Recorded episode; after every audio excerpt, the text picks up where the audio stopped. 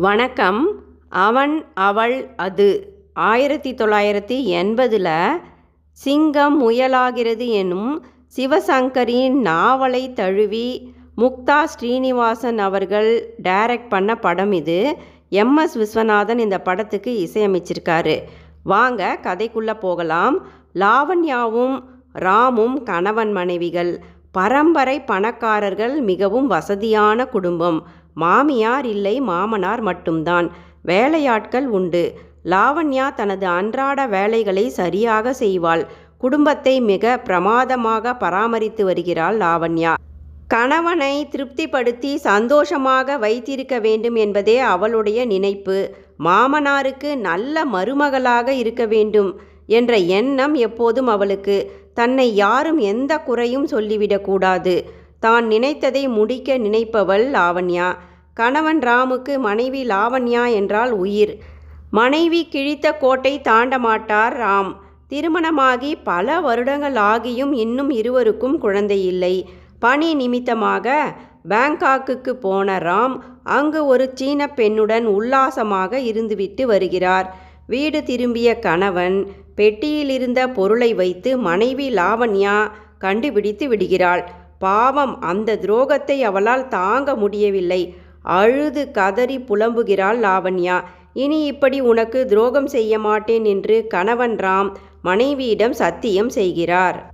மகனுக்கு திருமணமாகி பல வருடங்களாகியும் கோயில் குளம் என்று சென்றும் அன்னதானங்கள் புரிந்தும் குடும்பத்துக்கு ஒரு வாரிசு இல்லையே என்ற ஏக்கம் லாமண்யாவின் மாமனாருக்கு. எப்படியாவது ஒரு குழந்தையை பெற்று குடும்பத்துக்கு வாரிசை தந்து தான் ஒரு மிகச்சிறந்த மருமகளாக விளங்கிவிட துடிக்கிறாள் லாவண்யா. விதி வலியதாயிற்றே. லாவண்யாவின் இரு சினை பையிலும் கட்டிகள் காணப்பட்டு வலியினால் துடிக்கிறாள். லாவண்யாவை காப்பாற்ற அவளது இரு சினை பைகளும் அகற்றப்படுகிறது. இனி அவளால் குழந்தை பெற்றுக்கொள்ள முடியாது என்று டாக்டர் அம்மா சொல்லிவிடுகிறாள். நொடிந்து போனாள் லாவண்யா. கணவன் ராம் கவலைப்படாதே. குழந்தையை தத்து எடுத்துக்கொள்ளலாம் என்று கூறுகிறார். அது உங்க குடும்ப வாரிசா இருக்காதே என்று வாதம் செய்கிறாள் லாவண்யா. கணவனுக்கு இரண்டாம் திருமணமே செய்து வைக்கும் முடிவுக்கு வந்துவிடுகிறாள் லாவண்யா. மனைவியின் மீது வைத்துள்ள காதலால் அதற்கு ராம் ஒப்புக்கொள்ளவில்லை செயற்கை முறை கருத்தரிப்பு பற்றி அப்போதுதான் வெளிநாட்டிலிருந்து படித்துவிட்டு வந்திருந்தார் இவர்களது டாக்டர் அம்மா. செயற்கை கருத்தரிப்பு மூலம் வாரிசை உண்டாக்கலாம் என்ற முடிவுக்கும் வந்துவிட்டாள் லாவண்யா. செயற்கை கருத்தரிப்பு மூலம் வாடகை தாயின் கருப்பைக்குள் ஊசி மூலம் கணவன் ராமின் ஜீவ அணுக்களை செலுத்தி வாடகை தாயின் வயிற்றில் ஒன்பது மாதங்கள் குழந்தை வளர்ந்து பிரசவித்த பின் குழந்தையை எடுத்துக்கொண்டு அந்த பெண்ணுக்கு வாடகை தாய்க்கு பேசிய பணத்தை கொடுத்து அனுப்பிவிட வேண்டும் என்ற முடிவுக்கு டாக்டர் அம்மாவின் உதவியுடன் வருகிறாள் லாவண்யா. முதலில் கணவன் ராம் இவற்றுக்கெல்லாம் ஒப்புக்கொள்ளவில்லை. பிடிவாத குணமுடைய லாவண்யாவின் பேச்சை தட்ட முடியாமல் ராமும் ஒப்புக்கொண்டு விட்டான். அதன்படி ஒரு ஏழை துணை நடிகை நடுத்தர வயதுடைய மேனகா என்ற பெண் இந்த ஒப்பந்தத்துக்கு சரி என்று ஒப்புக்கொண்டு வருகிறாள்.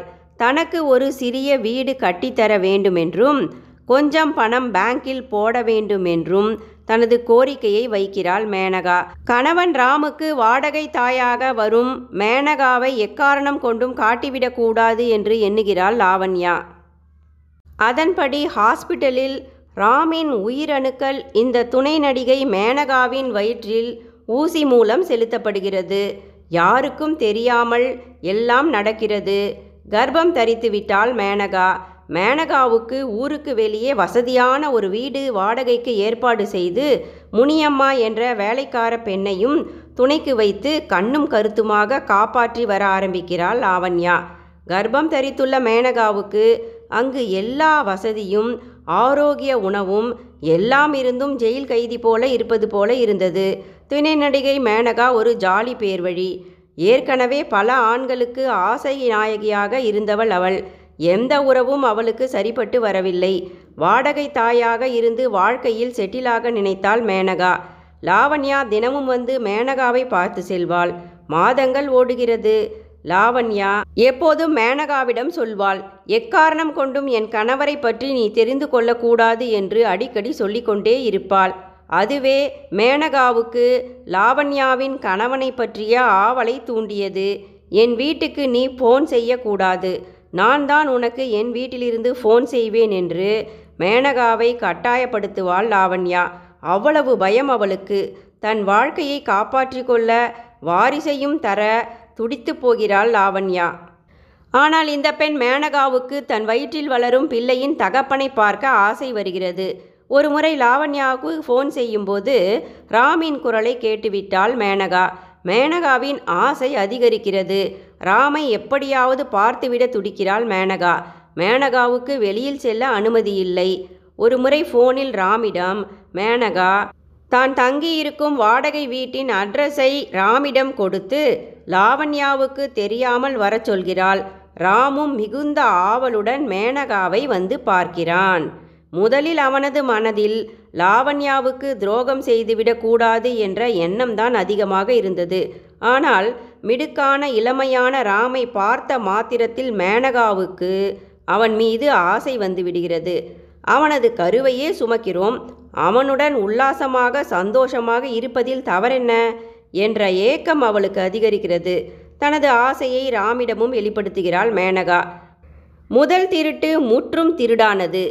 இருவரும் அடிக்கடி சந்திக்கின்றனர். பணி நிமித்தமாக பாம்பேவுக்கு செல்வதாக சென்ற ராம் பெங்களூருக்கு வந்து ஹோட்டல் ரூம் எடுத்து தங்கி கொண்டிருந்தான். மேனகாவுக்கு மதர் சீரியஸ் வந்து பார்க்கவும் என்று தந்தியை அனுப்புகிறான் ராம்.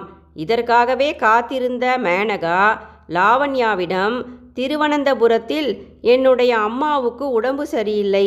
நான் யாரிடமும் எதையுமே சொல்ல மாட்டேன். மூன்று நாட்கள் மட்டும் என் அம்மாவை சென்று பார்த்துவிட்டு வந்து விடுகிறேன். நீங்கள் என்னுடன் வர வேண்டாம் என்று அழுது புலம்பி ஆர்ப்பாட்டம் செய்து தனியே பயணப்பட்டு பெங்களூருக்கு வந்து ராமுடன் மேனகாவும் மிகவும் சந்தோஷமாக உல்லாசமாக இருந்தாள். ஊரிலிருந்து வந்தவுடன் மேனகாவை ரெகுலர் செக்கப்புக்கு டாக்டரிடம் அழைத்து செல்கிறாள் லாவண்யா.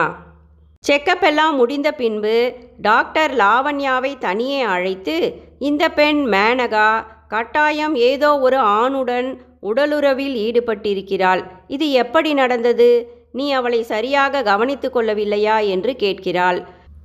உடனே சென்று லாவண்யா மேனகாவிடம் சண்டை போடுகிறாள். சண்டை வெடிக்கிறது. சண்டை பெரிதாகிறது. என்னுடன் உறவில் இருப்பது உன்னுடைய கணவன் ராம் தான் என்ற உண்மையை தெரிவித்து விடுகிறாள் மேனகா. வேறு வழியின்றி நொடிந்து போனாள் லாவண்யா. எவ்வளவெல்லாம் துடித்திருப்பாள். இப்படி ஒரு குடும்ப வாரிசை உருவாக்க எத்தனை கட்டுத்திட்டங்கள்? தான் செய்வதுதான் சரி. தன்னால் இவ்வளவு பெரிய காரியத்தை கணவனுக்கும் குடும்பத்துக்கும் தெரியாமல் செய்து முடித்துவிட முடியும் என்று காத்திருந்த லாவண்யாவுக்கு பெரிய இடிதான் கிடைத்தது. எவ்வளவெல்லாம் உழைத்து துடித்து காத்திருந்திருப்பாள் லாவண்யா? குழந்தை பிறக்கும் சந்தோஷம் கிடைக்கவிருக்கும் தருவாயில் இப்படி ஒரு பேரதிர்ச்சி அவளுக்கு. இருவரும் சந்திக்கவே கூடாது என்று ஊருக்கு வெளியே ஒரு வாடகை வீடு ஊசி மூலம் கருத்தரிப்பு எல்லாம் முடிந்து போனது. எளிதாக சபலத்தில் இருவரும் இணைந்தே விட்டனர். இனி நான் எதற்கு இவர்களுக்கு? என்ற தெளிவு வந்துவிட்டது லாவண்யாவுக்கு. அப்படியே அங்கிருந்து சென்று விடுகிறாள் லாவண்யா. தனியே வாழ முடிவு செய்கிறாள் லாவண்யா.